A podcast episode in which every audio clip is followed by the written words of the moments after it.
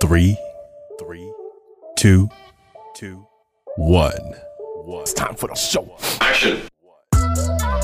You're listening to the It's My Time Podcast, a recording of the experiences past and present of everyday people. And now, here's your host, the one and only Asher Chua.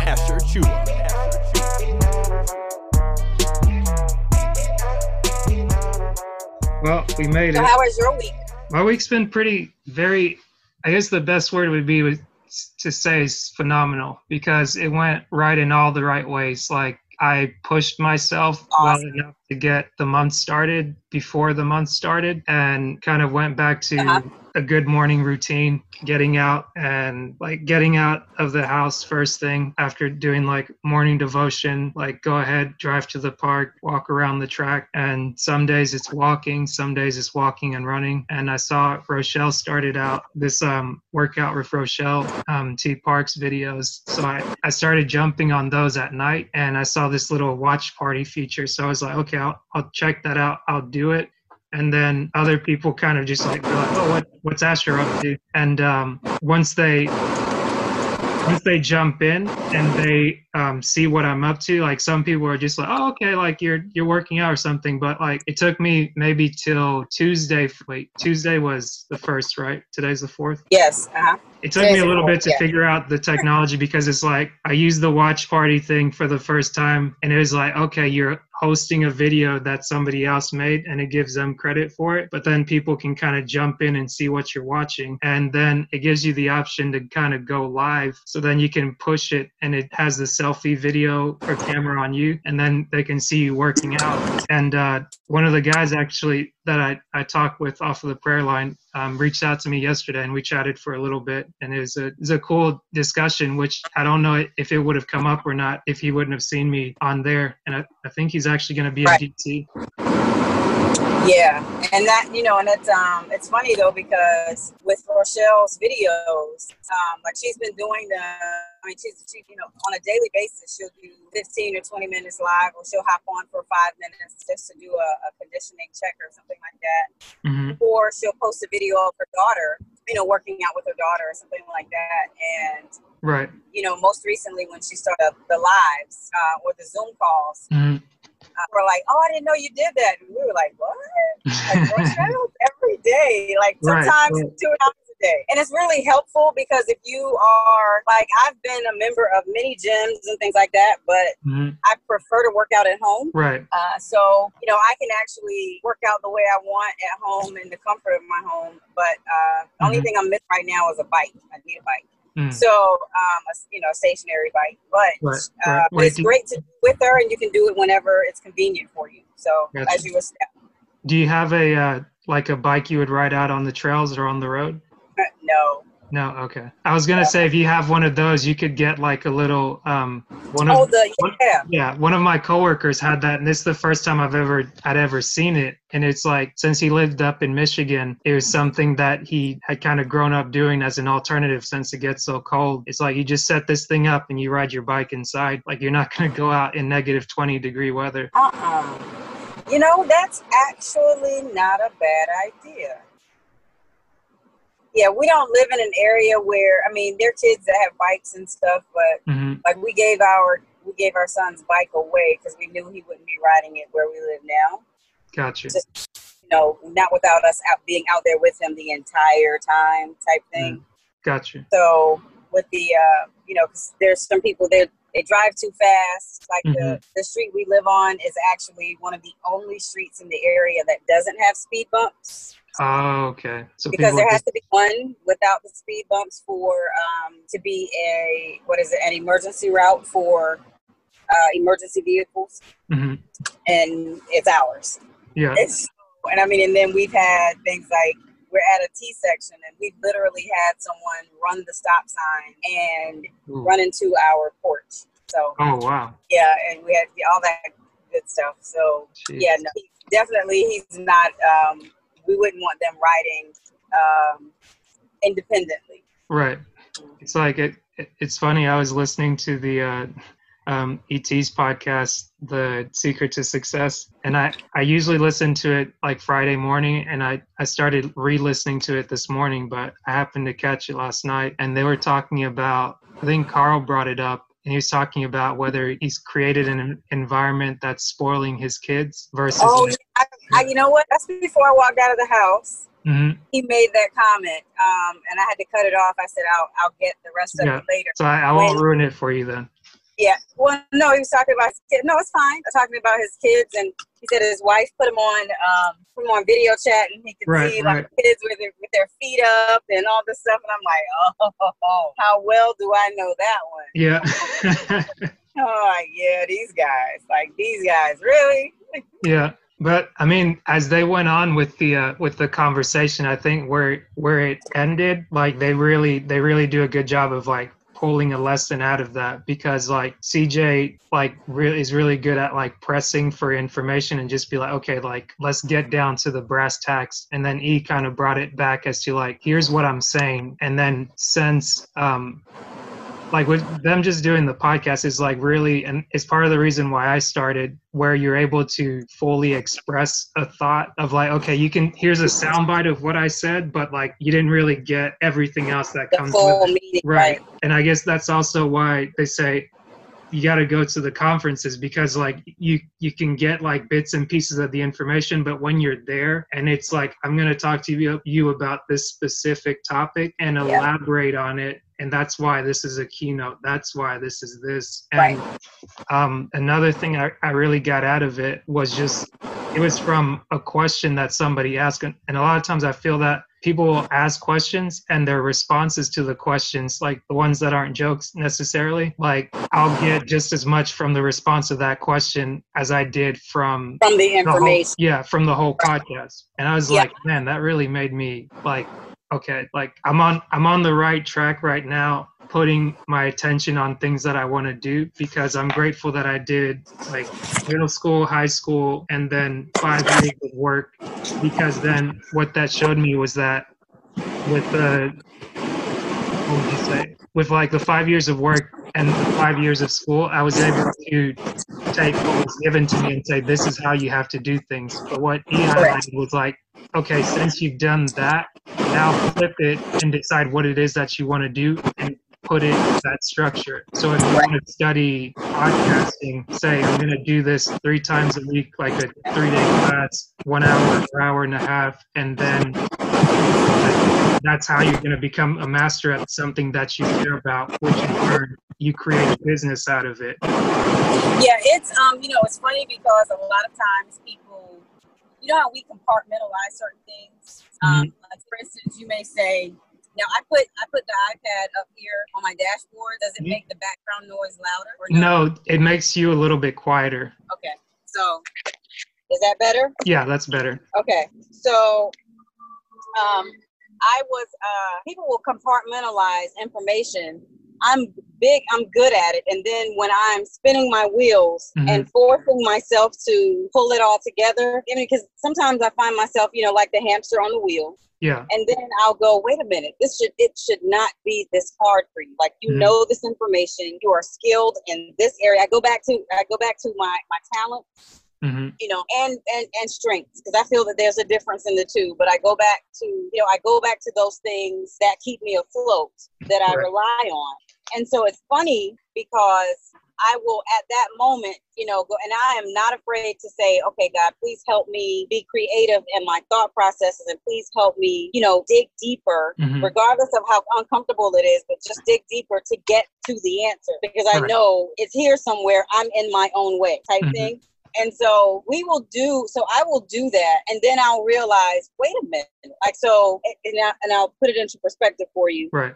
When I was a trainer with the grocery store chain and the retail management, one of the things that was very important, I mean, because we always had to keep QSC, you know, quality service, cleanliness, you know, quality assurance, all of these things top of mind. We always had to follow SOPs. There was always protocol. Right. Anytime you deal with food, people, drugs, whatever, or pharmaceuticals, I should say, their protocol. Yeah, probably should clear that up, right? Their protocol. It's the same thing, but it just has a different stigma to it. Yeah, that's it. you know? And here's the thing. They both have the same effect. That's the bad part. Right. As bad as it, one is just guarded by HIPAA and FDA. Exactly. Really? But that's so, for another time. Yeah, another time. So at any rate, with that being said, there's a process. And one of the things that I was, a subject matter expert at was breaking things down. So in other words, if you have a goal to increase your sales by, let's do something tangible like 5%, right, within this month, you want to increase sales 5%. So, you would break things down by way of whatever best practices you would need to do. Mm-hmm. So you've already given yourself a deadline by the end of the month, 30 days, right? You've been specific, 5%, increase of 5%. But now you just have to tell yourself how you're going to do it and whom you're going to use and when you're going to use them, because those things are very intricate. So you literally have to break it down.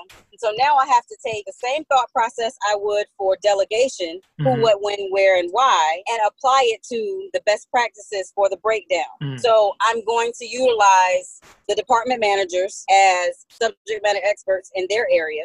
I can't be in all of these places at one time, so leverage my time, hence the delegation. So I'm leveraging my time by using departmental subject matter experts. And, I'm going to make sure I communicate the store goal.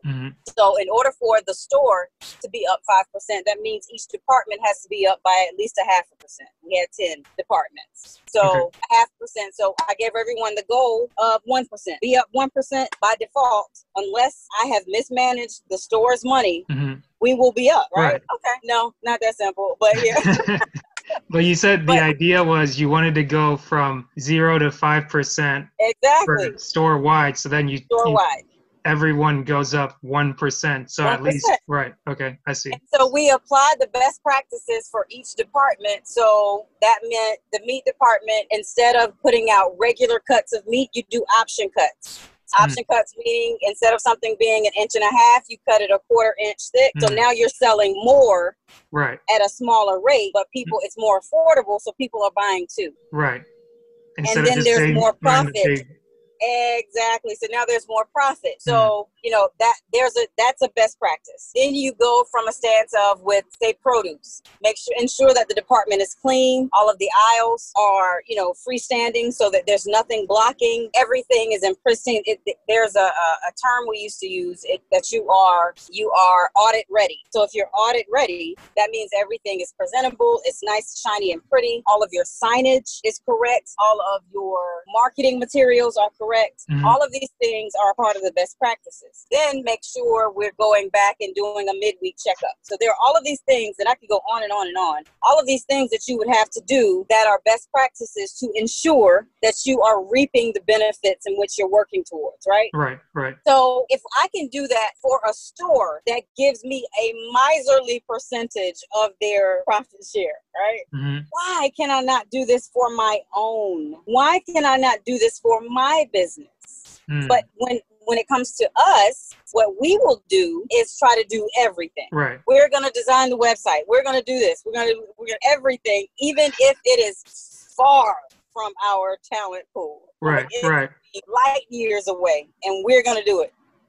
All so that we can save $500. Oh, you just froze up. The privation we've experienced.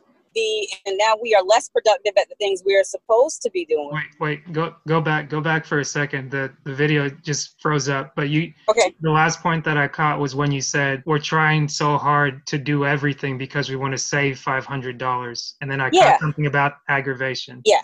So we will do all of these things or wear all of these hats for our own businesses because we are so determined to save $500. Okay. Rather than get a graphic designer or a web designer or barter, even, instead of, thinking creatively, instead of being strategic for ourselves, we become so miserly that the mindset of lack robs us of our creativity. So we are literally in a state of, I'm saving money. I'm not gonna pay this. Or I'm starting my business up, so I don't have it yet. Right. But do you? Because even though you may not physically have five $100 bills, right? You may have $500 worth of knowledge that you can barter with someone. You may have a skill set that they need. So if you're a photographer, hey, I'll shoot XYZ, or I'll help you with this if you help me with that. Right. But the mindset of lack will rob us of the creativity we need for ourselves. Mm-hmm. But we'll use it at work. We'll use it for the paycheck. Right. And, you know, and even if, and let's just say this, not everyone wants to be an entrepreneur. Mm-hmm. So even if we're in the work environment, but we desire to be at a higher level, sometimes we will still rob ourselves of, you know, of the opportunity. Like, we'll take it from ourselves, self-sabotage. Right, right, yeah. We'll take it from ourselves because we're so focused on one piece instead of using the exact same tools and skills that got us to where we were, that made us, you know, as great as we were at that one particular point. For whatever reason, when it comes to excelling, or now, let's say I'm going to catapult. I'm going to take a leap of faith, and I'm going to go for this higher position, even though I only have 3 of the 5 things they want. Right, right. Rather than, you know, do that and literally trust ourselves, we will self-sabotage because the mindset of lack will literally rob us. That's a great point. Oh, I don't have that. You know, if it's 5 criteria, I don't have that one. And especially women. Women are very big on that. Yeah. In comparison, women will 80% of the time not apply for a position or not go for an opportunity because we're missing a few of the things on the checklist of qualifications. Right. Whereas our male counterparts may have 3. And they say they want 7. They have 3. Oh, I'm good. Yes. Right. I'm throwing my hat in the ring. But the confidence level that they have in the 3 works. Right. And it works. You just made a great point, because I happened to come across this Canadian psychologist recently. His name's Jordan Peterson. I don't know if you're familiar with him, but he's been doing like a lot of lectures that have kind of caught national attention because I guess he didn't want to go with the flow per se. But I listened to 3 or 4 of the podcasts that he did with Joe Rogan, and listening to like that long form, it was maybe like up to 3 hours, but like I just sat there and soaked it in, because he made very good points about what it is that he's saying and not being taken out of context. And I think what you just did was almost like a keynote itself, because it's like, that explains what I did. I was self-sabotaging. Even this week, like to put out my first episode of the podcast, I was like, okay, on the one end, I gave myself a deadline saying, hey, I started this thing in August, and then I took time off. I didn't do anything. So then month of September is coming and it's about to go. So then I'm like, let me not fall back into the trap of where I was before for the better part of the year. Let me fast track it, because right now I'm in the right headspace. I'm doing what I need to do right to start my day. Like, I start walking, and next thing I know, oh, Rochelle's happening to do this thing. Like we said before, she's already been doing the videos consistently. And for some reason or another, she just happens to be doing, hey, I want you guys to work out with me. Like, I'm going to host one person to where I can see you and I don't just need to read your comments. Like, I'm going to see you working out, and I'm going to make a specific workout for you. And that works out 2-fold. It reassures her that what she's doing is working, and it displays her talents, that this is what I do. I'm not just talking about it, that I'm a health motivator, that I'm a trainer. It's like, I'm showing you training. Like, here's me training somebody doing a HIIT workout for 15 minutes. And it's like, I'm working out with you. I'm not just sitting back here like, yeah, you got 2 more sets, 5 more, and you're sitting over here dying by yourself. It's like, oh, yeah, one more set. One more set. You see that from different people. Yeah. Different personal trainers. You'll see them recording. Right. And I mean, and it's funny, like, I don't want to go too far off topic, but that same thing had happened when I was working with a trainer. Granted, my trainer was great, but one thing that myself and another one of his clients had noticed is that he was the only trainer actually training us. Like, he would actually work out with us, as to where all the other trainers in the gym were just kind of watching, and they would coach their clients through it, but they wouldn't be actively in it. And I was telling my friend, hey, I mean, that might be their style. That might just be what they're doing. Like, right or wrong, that's their thing. But at least you can tell you're coming to this gym, you see multiple trainers, you see what they're doing, and you're already thinking in your mind, well, I'm not going to go work out with them because I know what I need. I need somebody to help me along and not just sit on the sideline, like, or from the backseat trying to tell me how to drive. It's like, that's not really helping me. Yeah. And the other part about that is, like, I used to be an aerobics instructor and a strength and conditioning trainer. And one of the things that's really important is for people, like, when I feel the burn, and there's a way, even though they tell any fitness professional, you know, it's not your workout, it's their workout. Yeah. And you have to say, and you can't go until you burn. You have to, you know, but if we're doing it and coaching them the right way, we'll still feel it regardless of our level. Right. Right. So we'll feel it in the slightest way. And if we're feeling it in the slightest way, then they're feeling it. Right. And so we should be able to not only coach them through it, but describe what it is they're feeling. So if they're feeling anything remotely different or, say, more excruciating, then something's wrong.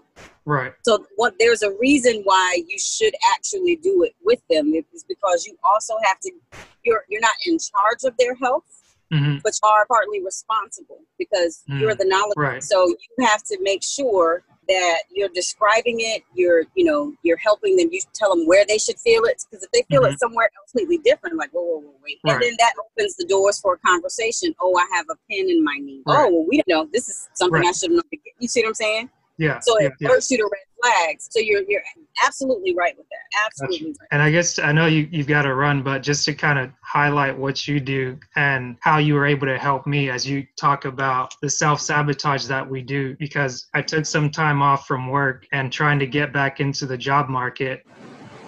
Before I even took time off of work, I'd already self-sabotaged myself for the longest time, telling myself that I wasn't up to par, and I already felt like, okay, like, I'm not able to do this, like the thing on the resume or like the requirements. It's like, I have the skills and I have the talent, but because the confidence isn't there, it's like you were saying with the females versus male, it's like not having the confidence. I was taking myself out of the running because I didn't even want to try. But then, like, connecting with you through Breathe University and just reaching out and saying, hey, I need help. Like, I know how to do a resume, but I'm not able to do it to the level it needs to be done. And then with you being the resume doctor, I said, hey, I need help. Can you help me? You said, yes, here's my price. And then with that, initially, I was already thinking self-sabotage. I was like, oh, I don't want to pay that. But then immediately I was like, something just clicked in my head and I was like, no, do it. And somebody else had mentioned, oh, I've got a friend that can do this. And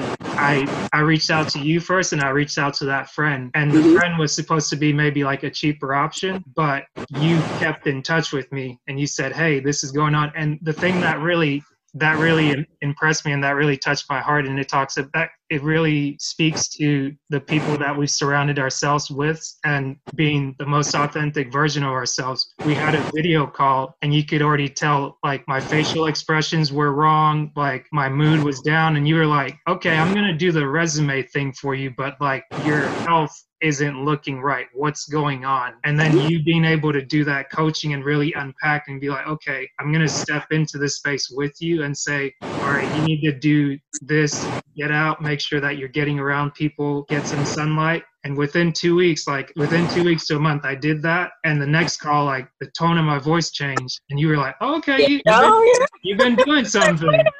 Right. And then after that, once you sent me what you sent me, like, I gave you 4 pages of my resume and I was like, it's kind of messy. I know it's supposed to be 1 page, but like, you compressed it and you organized it. And you said, here's 2 things. Here's one with bullet points and here's another summary. So decide which one you want to use. And as soon as I just like read it, I was like, you got it. Like, from reading my resume, from talking with me for like 10 minutes, 15 minutes, maybe it was longer, but from the mastery that you displayed with what you did, marketing the stores, what you were saying before. I was in training. Yeah. Okay. Basically. Yeah.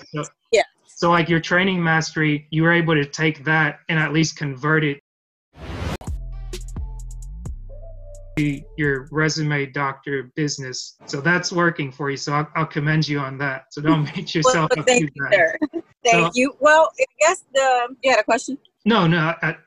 I was just going to say that. And then what I think I was trying to get to earlier was that That may have been August when we spoke. Like we just met we met before August because I happened to meet you in person at the start of the month. So yeah, I talked to you in July and then we met in August in Philly. Yeah, verified, right. Mm-hmm. Right. And then it was funny because it's like, I thought I saw you from a distance. It's like, wait, are you here? It's like, yeah, I'm here. Where are you at? And then like, just being able to chat again, the energy was up, and like going to a live event, like we were talking about, like you have the information that you're getting, but then actually right. Present where you have to pay and you're there, and you may not always be conscious of like what you're paying for. But then now that I look back on it, I was like, oh, okay, like I paid for my plane ticket, I paid for the trip, right. But I understood that that was more important for my mental health as well as like professional, financial, like all of that kind of came into one because I didn't just go to hear someone give me information about how to improve my life, but I ran into yourself and other friends who kind of like brought the life and the emotion back. And then once we met there, I was like, okay, I applied, I got some results back. It's like there were a lot of no's, but we're like, okay, we got the no's. Now we know we can shift our focus and now we're here. And then the conversation since then has been that this week I was waiting on 4 responses from 4 companies, and I'm supposed to get the responses by Friday. And as soon as that was the case, I think on Tuesday, I've had like 5 more companies reach out and they're like, hey, can you have an interview next week? And I was like, sure. Like you just put it on there. And all of that came as a result of like moving at first. And as soon as I got moving, like I got out of my bed, I went back to making my bed and just meditating. And I was like, okay, it sounds silly, but I make no, it bed. Doesn't. Right. And that's the thing back to, I'm sure I'm jumping all over the place and we'll definitely have to come back to this, but like going back to what Jordan Peterson was talking about, since he's a clinical psychologist and a professor, he's practicing in 2 folds and he has 40 years of experience. And he took that and put it into a book, but he's still having long form discussions where he'll talk to people about the most important thing that you can do to help the world around you is to help yourself. And if you carry your own burden by starting at your bed, then that shows that, hey, when you leave your room, you fix your bed. When you come back, you see, hey, my day may have been terrible, but I accomplished one thing. I made my bed. Like nothing else did that for me. Yep. And you know, it's funny because Jim Quick says the same thing. I don't know if you're familiar with Jim Quick. I know you mentioned him and I made a note about it. And I was like, Mindvalley. Mm-hmm. Because he was, they used to call him the boy with the broken brain. Mm. And he said that he was incapable of learning. And he said he could hear older people when he was a little boy saying, oh, that's him. That's the one. That's the boy who can't learn with the broken brain. Mm. And so he literally learned how to read. I think he learned how to read via comic books. So he's a Marvel, Comic-Con and you know, before Stan Lee passed, he actually was able to meet him. Mm. So he, you know, talked about, you know, one of the very first things, he was like, make your bed and make it well. Like, make not just, you know, fluff over it. He was like, do a really good job, you know. And he talks about all the things we talked about. And it's so amazing because when I decided I'm going to change my life, like I was, you know, how it's like you're having the, and there's a word for it, but you're having an out of body experience. Mm-hmm. And yeah, I was present in a room and there were other people talking and they were all complaining. Mm-hmm. I've had that. Yep. Yep. All of them. And I was at some point chiming in and I'm sitting there going, what? You know how there's a movie or something and they, you know, put it on the one character and the character starts talking to the audience. Mm-hmm. And so I was going, what in the world have I gotten myself into? And I'm like, this is not action. Like, complaining does not equate to action. Facts. Like, we are literally wasting time. Like, mm-hmm. It was during lunch, but I was like, I could be like listening to a podcast right now. I could be whatever. I could be writing my grocery list. I could be doing something far more productive than this. Right. Because I was like, we had the same conversation yesterday.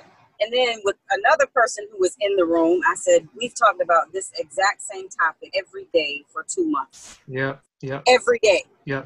Every day. And I said, today it stops. I was like, oh my goodness, guys, I forgot. I had a meeting. I'm supposed to have a conference call. And I'm late. I'm like, you guys, and they were like, what?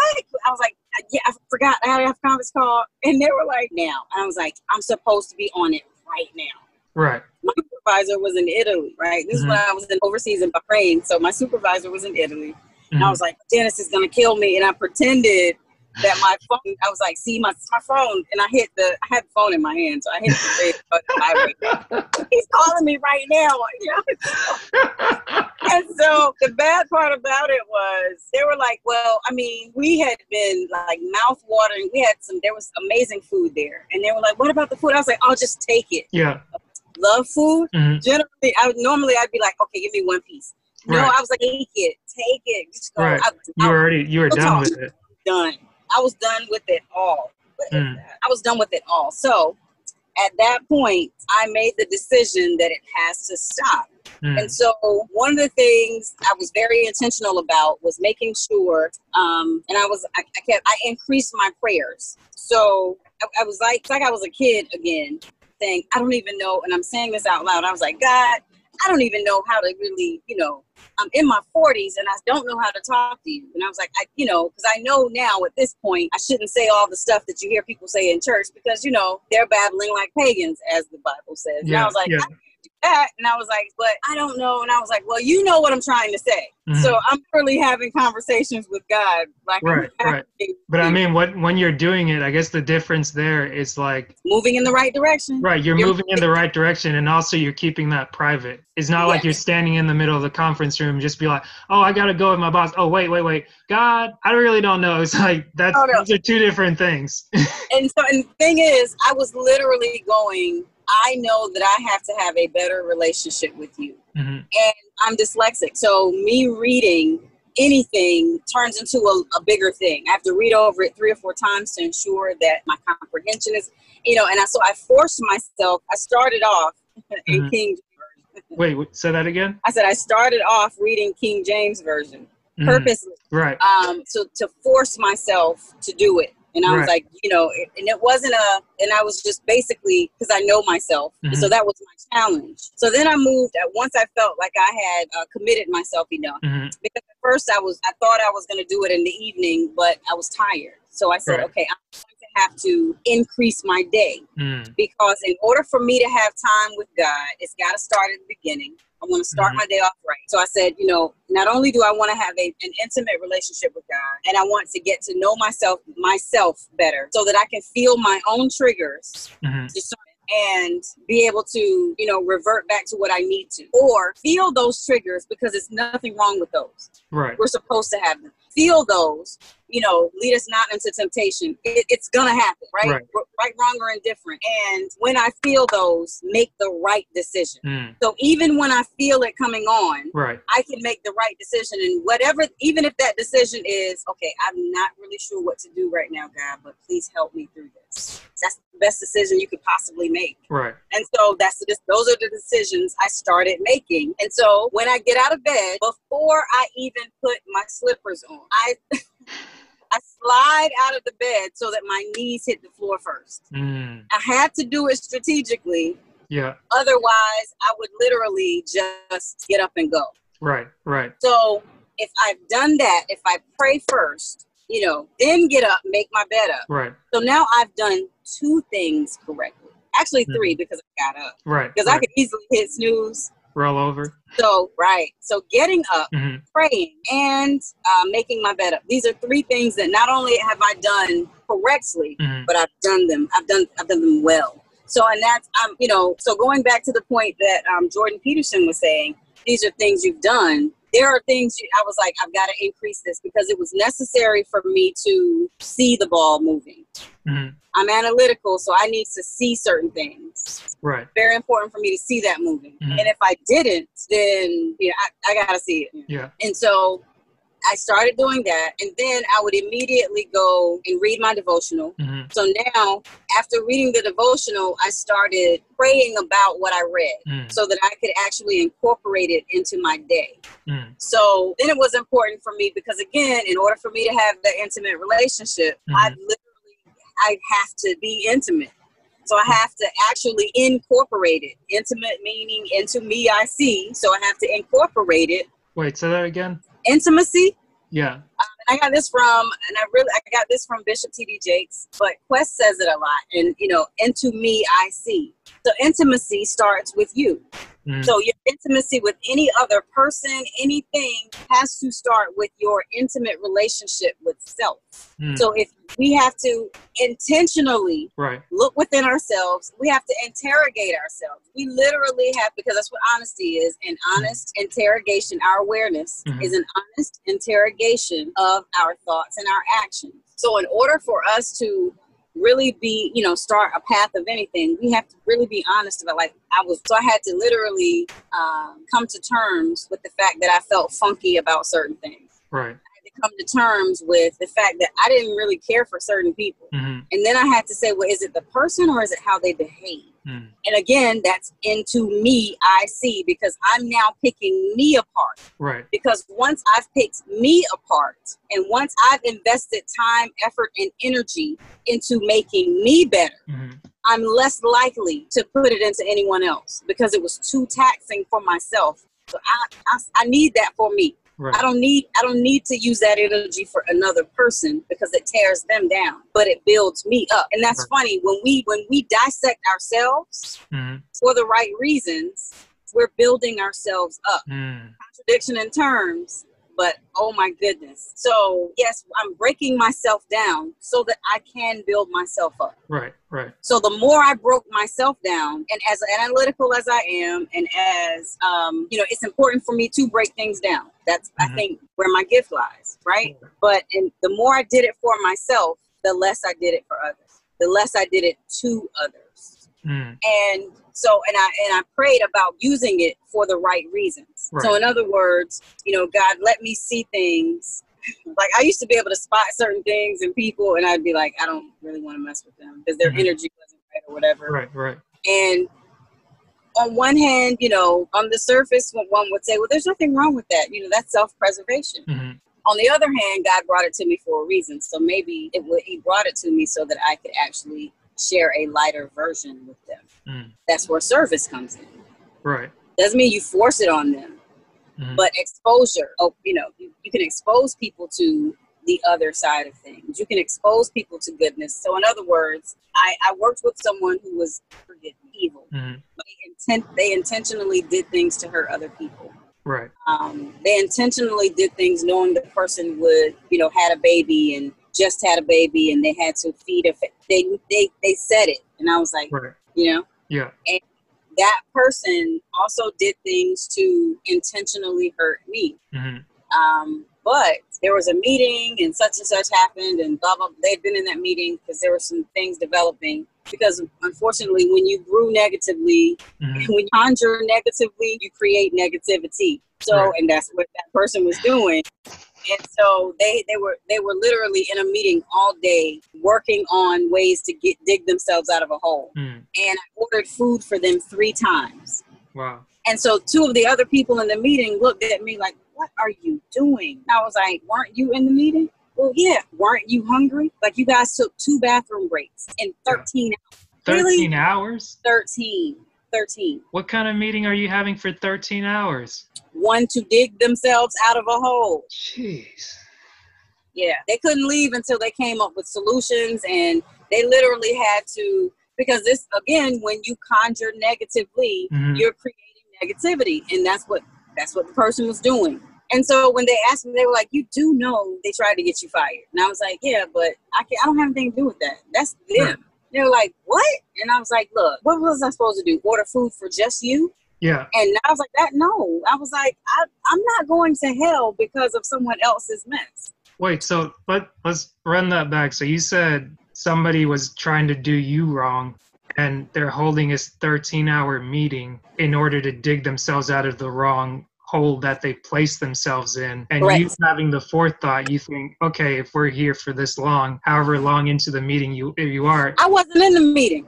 My office was across the hall, but I was the administrator who had to tell everyone else they're in a meeting, blah blah blah. Yeah. Okay. So, and no, you cannot disturb them. You're gonna have to, if there's something I can assist you with, XYZ, blah blah blah. So yeah. And so you ended up ordering food for them? For them, yeah, because they when I tell you, they would come out, they were like, you got any chips? You have any crackers or anything? And I was like, you guys are terrible. Wow. And so, you know, and it's funny because people were like, I've never seen a person do that before. And I was like, what do you mean? I was like, look, if you're hungry, eat. Yeah. And every day I made it a point to show kindness. Mm-hmm. I made it a point to issue the grace that was never given me. And so at the end of the day, I never lost my job because there were people fighting for me on my behalf that I didn't even know knew me, but they knew of my work. Mm. They knew of my integrity.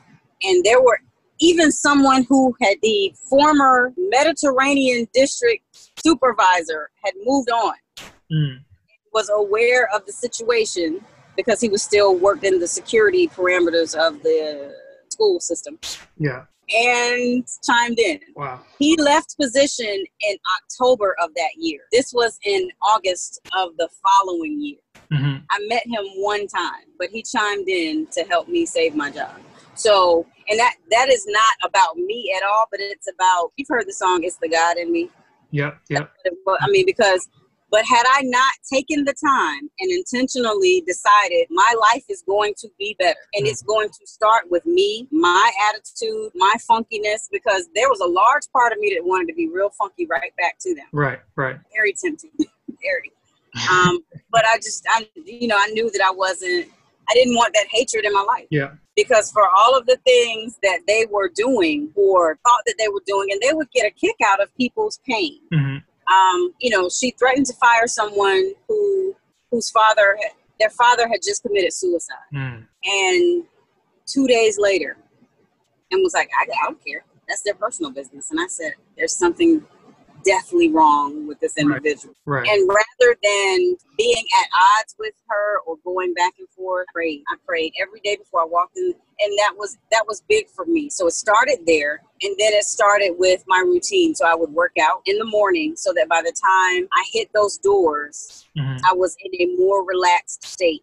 I was in more of a conscious state. And it's funny because when I started studying the Jim Quick exercise, doing those things, I was doing those things without even knowing that I was feeding into, my consciousness of being better, being healthier mentally, because misery loves company. Oh, yeah. And for someone who's dealt with depression, for someone who has, so the parasitic behavior, the parasite. Yeah, it takes everything. To the next. Oh my goodness. But here's the thing. The more I fought back with myself, and Bob Dylan there's a line in a song Bob Dylan said, I fought my twin, the enemy within. Mm. And knowing that about myself that, okay, I will self-sabotage and there are things we will do and feel like it's normal because emotionally it feels good. Right.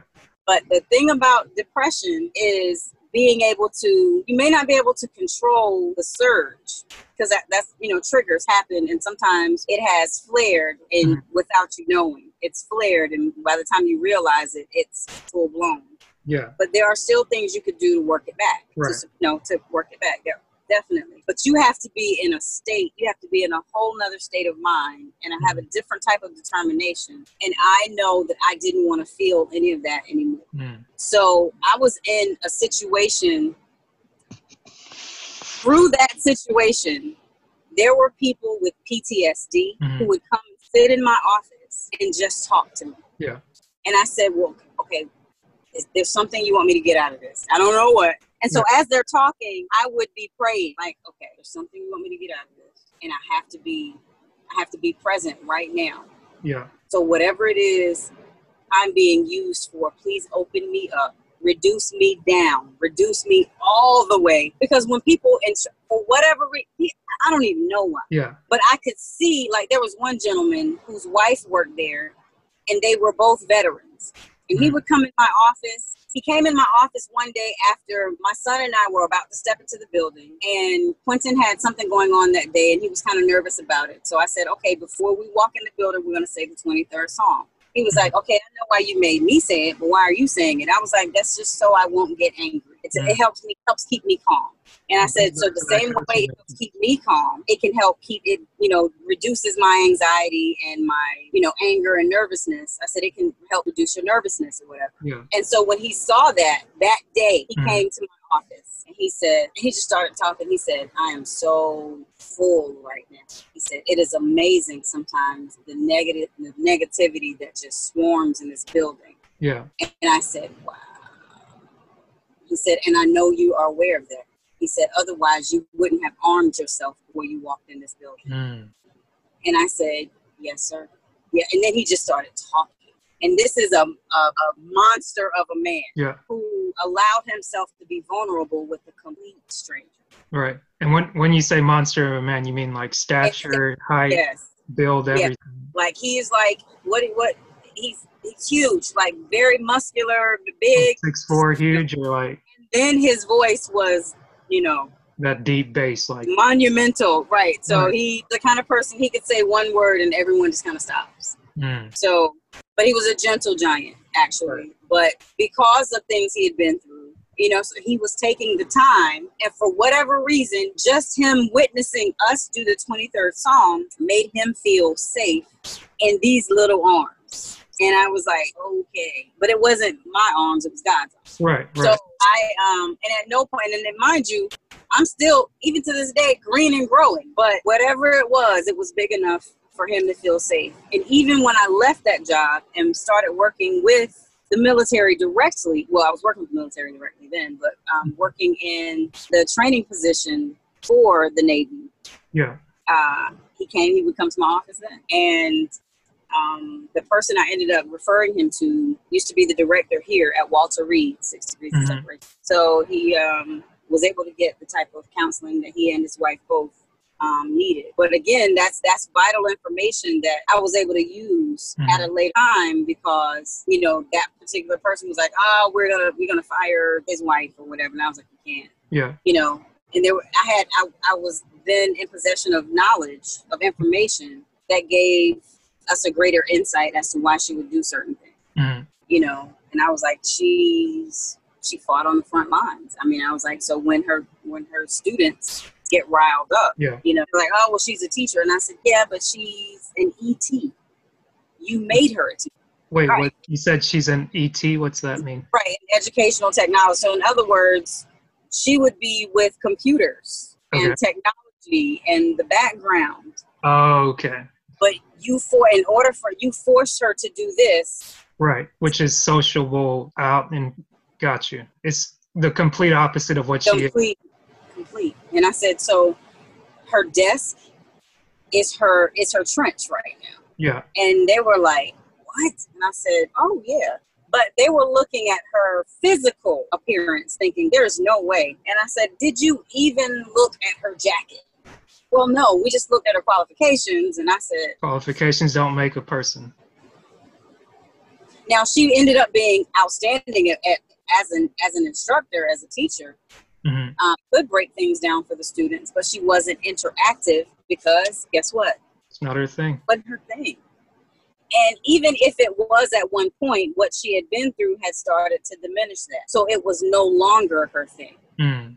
And so she was, what I know about her now, I know her to be, you know, an S personality. Yeah. And so when you got to know her, and so people were like, how is it that you can talk to her for like an hour? Right. I said, well, for one, I saw her struggling with some boxes and I helped her with the boxes. And I was like, why are you doing this? There are able-bodied people who can go get this stuff for you. Yeah.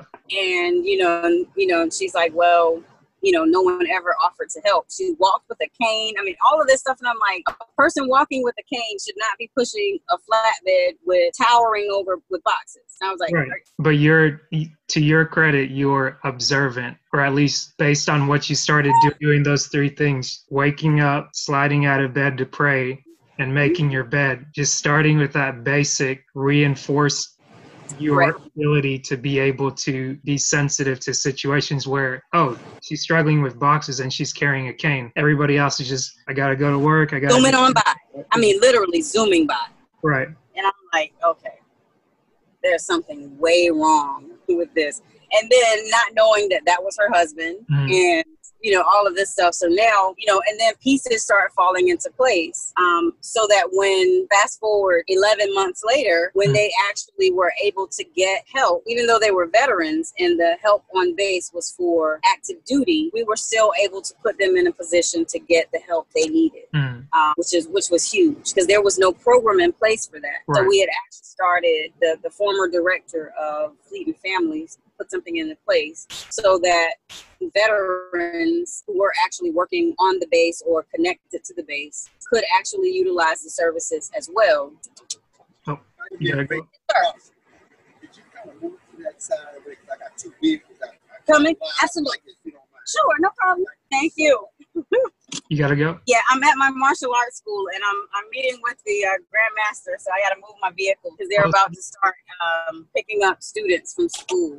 Got you. Oh, you picking up the little ones? Well, no, I'm the grandmaster of the martial arts facility is very big in the community, and I created a proposal for the elementary school that my sons go to. Okay. To help unemployed parents with work-related issues like going back to work, writing a resume, the same. Wait. Hold up. What is it exactly that you do? Maybe we need to backtrack. I'm a career coach. You're a career coach. Okay, gotcha. I'm a career coach and I train, so that's where the years of training come into play. Okay. And one day I was at a parent meeting at the school and someone was talking about parent services and what services the school could help the parents with and things of that nature. And it was like, third person, you can do this. And I was like, okay.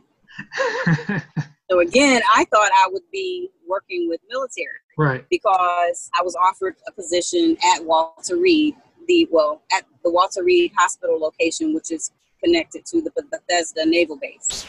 And so I thought I would be doing the same thing here that I did overseas, which was coordinate the program to make sure active duty service members are ready for work when they get out. Right. Writing resumes, business plans, blah, blah, blah, blah, blah, blah, blah. Setting up an LLC, so to be, all that type of stuff. Sometimes your plan is not God's plan. And so when the third person, you can do this. Yeah. And so literally it was as if someone picked me up. So I got up, gave my card to the coordinator and I was like, hey, my name is this, I do this. I would be more than happy to assist if, and along the lines of creating a program for parent service. There's a program I used to do. Blah, blah, blah. And from that, when I went downtown to get my fingerprints so that I could be a volunteer at the school and do my background check, I actually stepped out on faith and said, hey, you're in the building, so why not just take a stab at it? Right. And I went to them and said, hey, what is the protocol for creating a proposal or doing this? And so they thought I was like joking. And so on a humble, they gave me an hour and a half of their time. Okay. And we discussed certain schools that had things in place and certain schools that would be interested. And from there, a employment readiness program was born. So again, the instructor here at the martial arts school offered to assist with marketing and things of that nature. He's written several books, self-published, and he is, he's really big into branding and marketing. So he offers to help me for free. Nice. Super nice. It's super nice because, as I stated, just in having random conversation, he was like, oh, Eves, I'd be more than happy to help you with that if you're when. I was like, oh, sure, when. And he was like, oh, you're serious, when. Yeah. So, yeah. Wow. So, so I'm going to take this help while he's offering. Yeah. And, and go from there. So he offered, we're doing a networking thing with some of the parents because there are a lot of parents that have businesses. And, he said he'd allow me to speak at that. So. Wow. That's amazing. So, so there's some things moving and I don't even know how or why. Yeah. I'm going with the flow. Yeah. So that I don't mess it up because, we will over turtle something right now. Yeah. Yeah. Yeah. I had a flamingo friend of mine tell me, call me out on that multiple times. And it was like, okay, And like, yeah. I would hear it like maybe this time last year, but I wouldn't want to adjust. Or I think actually this time last year I started to listen, but it's kind of like you do a little bit of good, but then you self-sabotage, then you do a little bit. And then it's like, but after a while, it's like, okay, maybe I can like, let me just try and do it right. Let's try. What's the harm that can happen in me like doing Rochelle's workout for 30 days? Because even yesterday, day 3, and I was like, it's almost 7, like I could not do it, I'm really sore, my shoulders are hurting. Mm-hmm. And I was like, you know what, like stop, just go downstairs and do it. Like you're in your basement, nobody's there, you have a room to yourself, jump on Facebook and do it. And I jumped on and it's like all I'm focusing on is her talking to the other person and this is the workout. Some of it I don't get and then some of it I do. And the same people keep jumping on and they're like, oh, hey, what's up? And we're just waving and I'm just doing my workout, all the while understanding I'm moving. And as I'm moving, I get to talk to you. And I've already like lined up people to talk to for the rest of the month. And I'm almost like, I just want to put this specific one out Tuesday because that's the date I decided to release stuff. And I was like the information that you shared with me today, it's like, it like the world needs it. And it kind of reminds me because you're wearing the shirt, the Love Conquers shirt. And I was like, yes!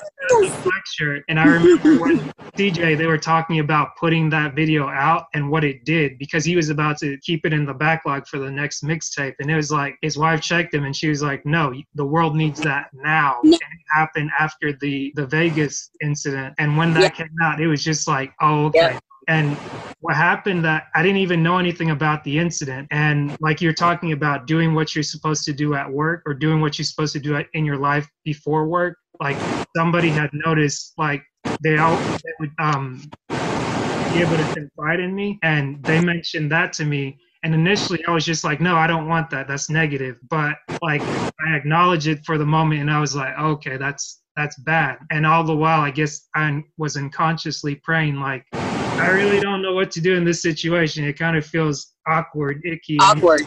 I'm just here to like do my thing and get out. But it's like, you brought this to my attention for some reason. You want to for a reason. It's like, okay. Thank you, Regina. Thank you, Asher. It's been a pleasure. Likewise. Oh my goodness. You have, I'm looking at like a whole nother person. This is like Dasher.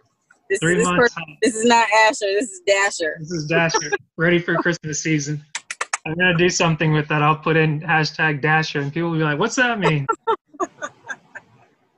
It does. I mean, it's a drastic change, but not drastic in a bad way though, but it's amazing. I shouldn't say drastic. Yeah. It's a significant change. Yeah. And it's such a pleasant, change simply because you are in your element. All right. Take care. All right.